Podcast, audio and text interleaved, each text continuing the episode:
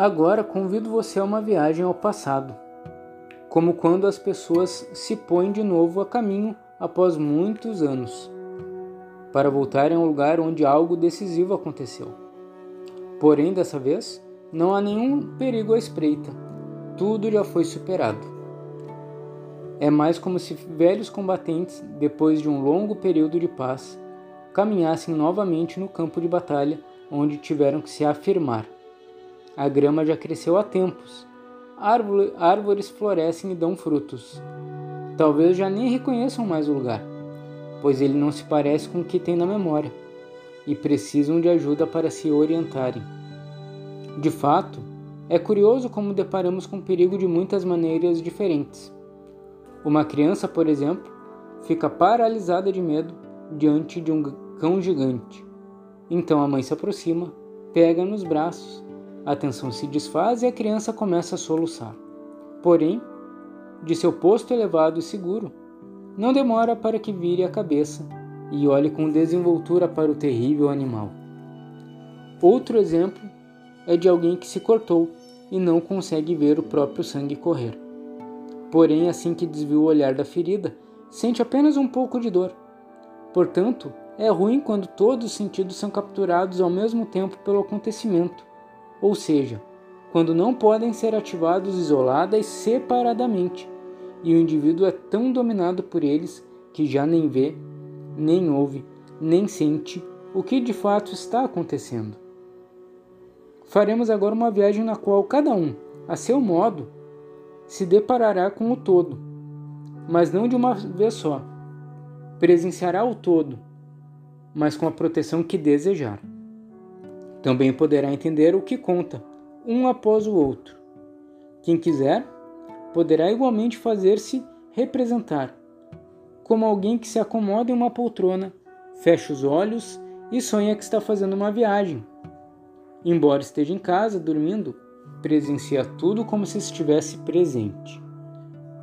A viagem começa em uma cidade que já foi rica e famosa, mas que há tempos é desolada e vazia como uma cidade fantasma do Velho Oeste.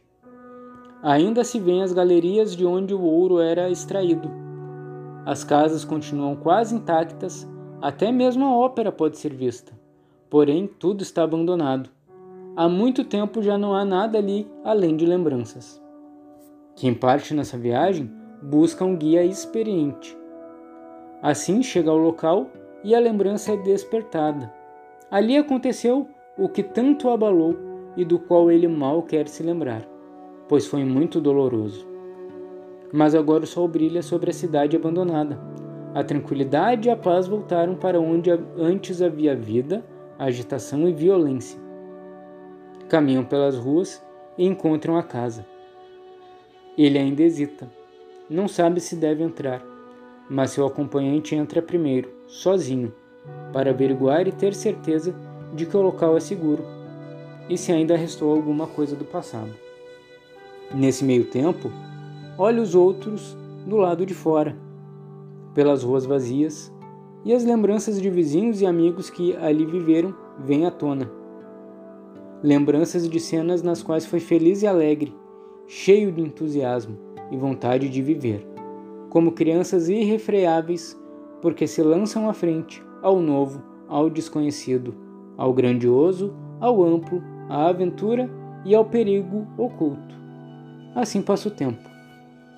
Em seguida, seu acompanhante acena para que ele o siga. Entra na casa, chega à antessala, olha ao redor e espera. Sabe quais pessoas poderiam tê-lo ajudado na época a suportar tudo isso. Pessoas que o amavam e que também eram fortes, corajosas e conscientes. Tem a sensação de que tudo ali de que ouve a sua voz e, se, sente a sua força. Depois, seu acompanhante pega sua mão e ambos abrem a verdadeira porta. Ali está ele, de volta. Pega a mão que o conduziu até o local e, em silêncio, olha ao redor para ver como realmente era uma coisa e outra. O todo. Estranho como ele percebe o ambiente de outro modo quando está recolhido e de mãos dadas com seu ajudante. quando também se lembra do que ficou por tanto tempo excluído, como algo que finalmente retorna para o seu devido lugar. Assim, espere e olhe, até saber tudo. Porém, em seguida, é tomado por uma sensação, e atrás daquilo que estava em primeiro plano, sente o amor e a dor. É como se tivesse voltado para casa e olhasse para o terreno onde já não existem direitos nem vingança onde o destino age, a humildade salva e a impotência cria a paz. Seu ajudante o segura pela mão para que ele sinta mais seguro. Respira fundo, depois o solta.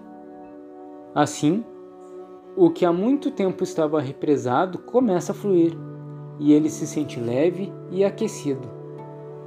Quando a sensação passa, o outro olha para ele e diz: Talvez na época você tenha carregado um peso que tem de ser deixado aqui, pois ele não lhe pertence nem pode ser cobrado de você.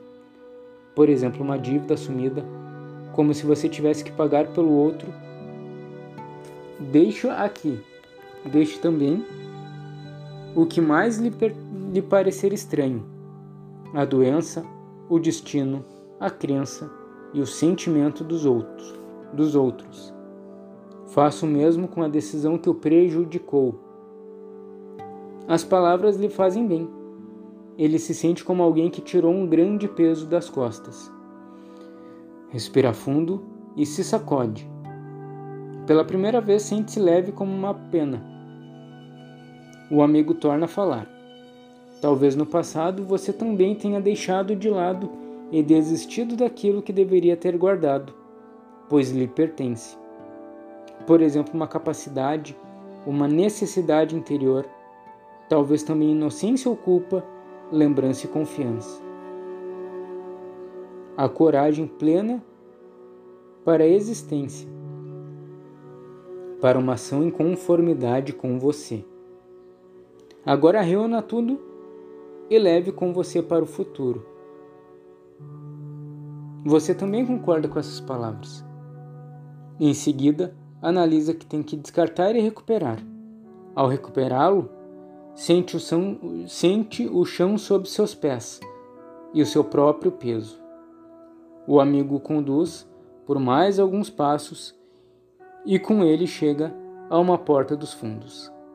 Abrem-a e encontram o segredo reconciliador.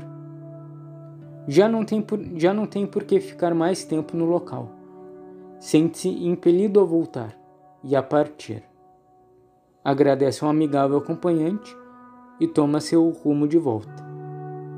Ao chegar em casa, ainda precisa de tempo para orientar com a nova liberdade e a antiga força.